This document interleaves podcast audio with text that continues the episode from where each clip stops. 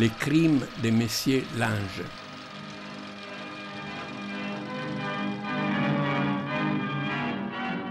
Uno dei grandi registi della storia del cinema è certamente stato Jean Renoir regista enorme, La grande illusione, eh, La bête humaine, eh, ha fatto dei film straordinari e anche ha imposto un modo di girare che ha influito moltissimo sul, sulla storia del neorealismo.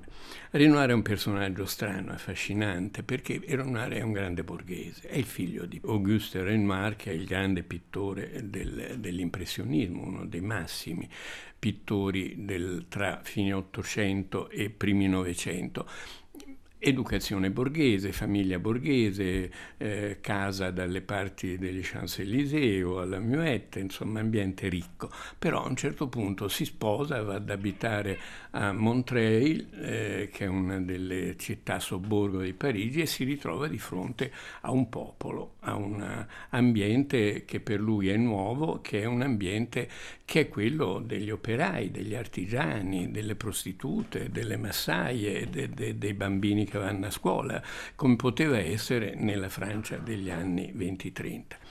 Quando comincia a diventare un regista importante nel 1935, eh, si mette a fare un film legato direttamente alla storia di quel periodo. Quel periodo è un periodo, siamo tra le due guerre, è fallito totalmente il piano comunista, diciamo pure stalinista, del PC duro in Germania, perché i, gli hitleriani erano più furbi e più duri dei comunisti. Eh, Stalin corre rimedi, inventa i fronti popolari, Dimitrov, inventa una politica di alleanze dopo aver odiato e vituperato la borghesia progressista e aver vituperato i socialdemocratici, eh, li chiama a raccolta per fare un fronte contro il nazismo, un fronte unito contro il nazismo.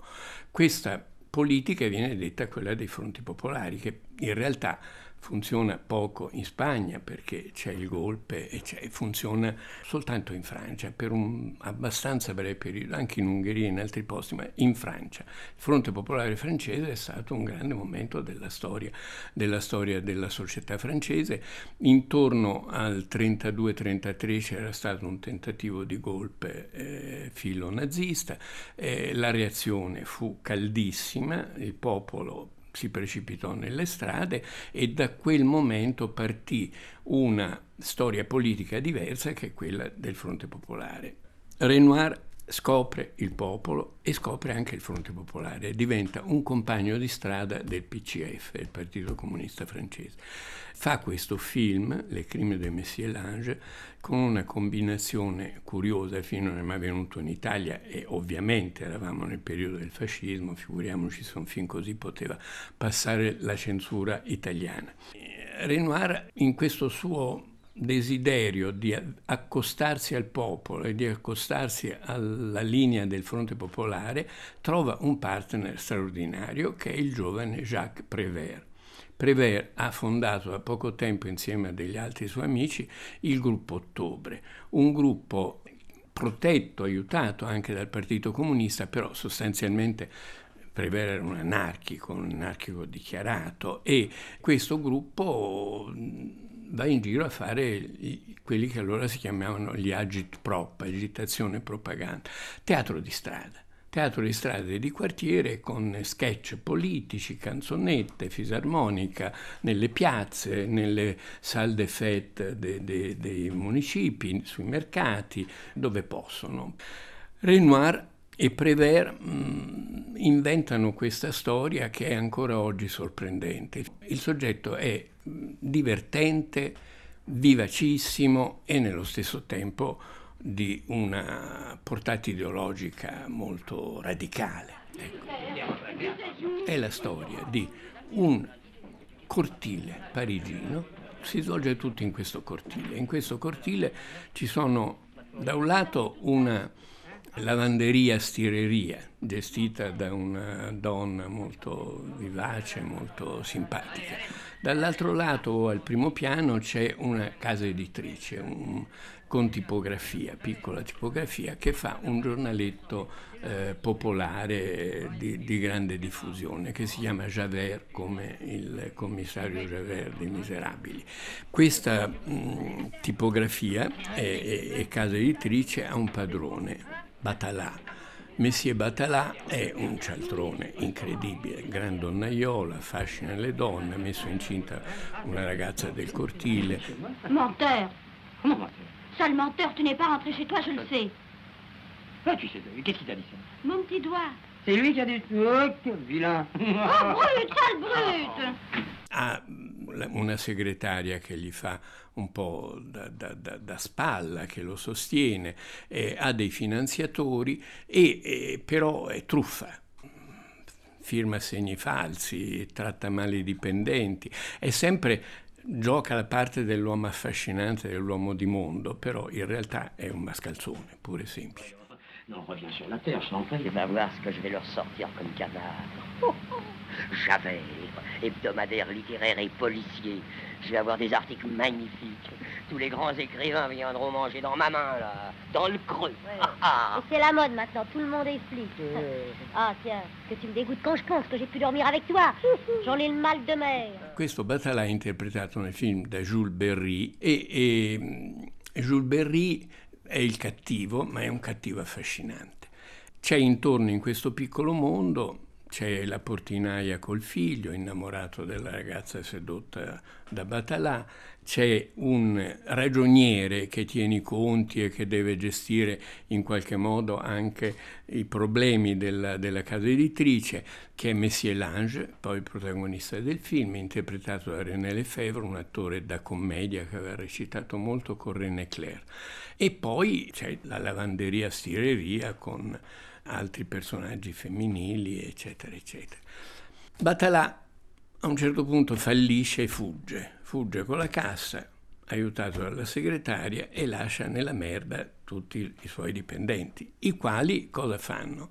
Si inventano con l'aiuto, e qui è la logica del Fronte Popolare, di uno dei precedenti finanziatori borghesi di Batalà, si inventano una cooperativa e il eh, contabile, l'impiegatuccio Messier Lange si ritrova ad essere l'anima della situazione perché lui ha le idee su che cosa fare e che cosa fanno? Inventano, fanno, lo facevano già, ma rilanciano in grande stile, liberi stavolta dall'occhio del padrone, Arizona Jim, un fotoromanzo, fotografie girate un finto ambiente western nel cortile, tutto disegnato sui muri, fichi d'India, eccetera, eccetera, con alcuni vestiti da indiani, alcuni vestiti delle ragazze, insomma, tutto in casa. Questa cooperativa sfonda perché Arizona Jim viene amatissimo dai bambini parigini e dai bambini francesi e quindi fanno anche i soldi, stanno bene.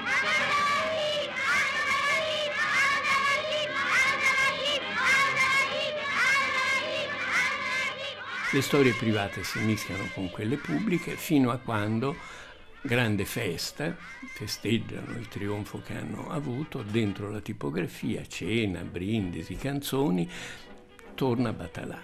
Batalà che era fuggito, l'avevamo visto in un treno che osservava con molta attenzione un prete, più o meno della sua... torna vestito da prete e nel cortile aspetta l'Ange, aspetta gli altri e dice la, la, la, tipografia è mia, avete fatto un sacco di soldi, mi dovete tutti questi soldi. E, cosa succede? Succede che Messie Lange l'ammazza. C'è una colluttazione, gli spara e, e questo boccheggia ancora attaccato a una fontana nel cortile. Arriva ubriaco fradicio il portinaio e questa è la scena più famosa quasi proverbiale nel cinema, nel cinema francese, in Francia, nella Francia di quegli anni, perché Batalà, vestito da prete, un Jules Berry straordinario, quando gli si avvicina il portiere ubriacone, gli dice chiama un prete, chiama un prete vestito da prete. e il povero ubriacone si aggira per il cortile gridando un prete, un prete, chiamato con questo prete finto lì davanti che sta, che sta agonizzando.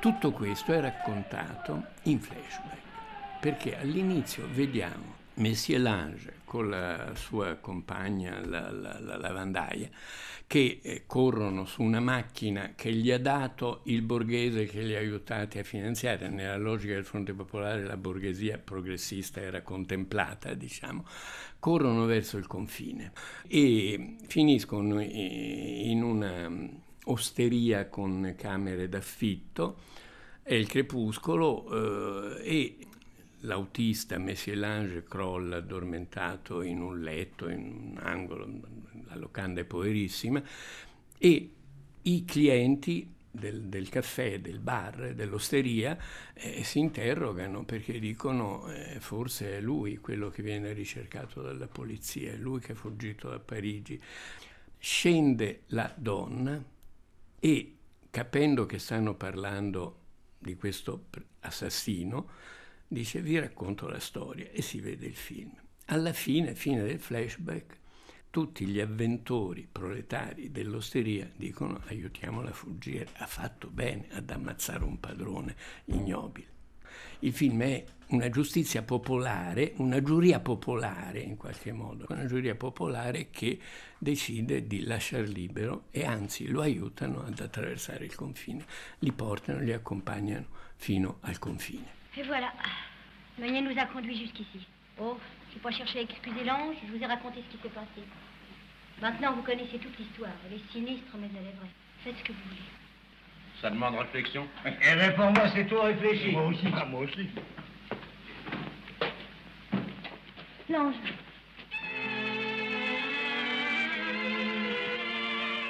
La regia è straordinaria perché cosa non ne è riuscita a ricavare con movimenti di macchina, di personaggi, di montaggio dal, da un cortile. L'idea del cortile è già una, un'idea di un microcosmo popolare in cui c'è un popolo che vive, ha le sue pene, ha i suoi problemi, li risolve all'interno del cortile. È un cortile comunità, è un cortile società, ma società operaia, società proletaria. L'ottica è quella di Prévert, anarcoide, dichiaratamente anarchico, e di Renoir che anche lui accetta questa logica. Il film oggi sembra incredibile sia per la libertà della regia, per la varietà per la, la, la dinamica della, della, storia, ma soprattutto per questa morale e per quest'occhio. Insomma, è un film politico, molto più politico di tanti film politici di denuncia che sono stati fatti dopo, che continuano a essere fatti oggi. Eh, Le Crime de Messier Lange è un film populista, ma è un film che ama un popolo che è ancora popolo che non è piccola borghesia universale diffusa come è diventata oggi. Il mondo è cambiato radicalmente, quel popolo non c'è più. Forse in qualche parte del mondo, che ne so, in Africa, Asia, eh, America Latina c'è ancora, certamente in Europa è cambiato radicalmente.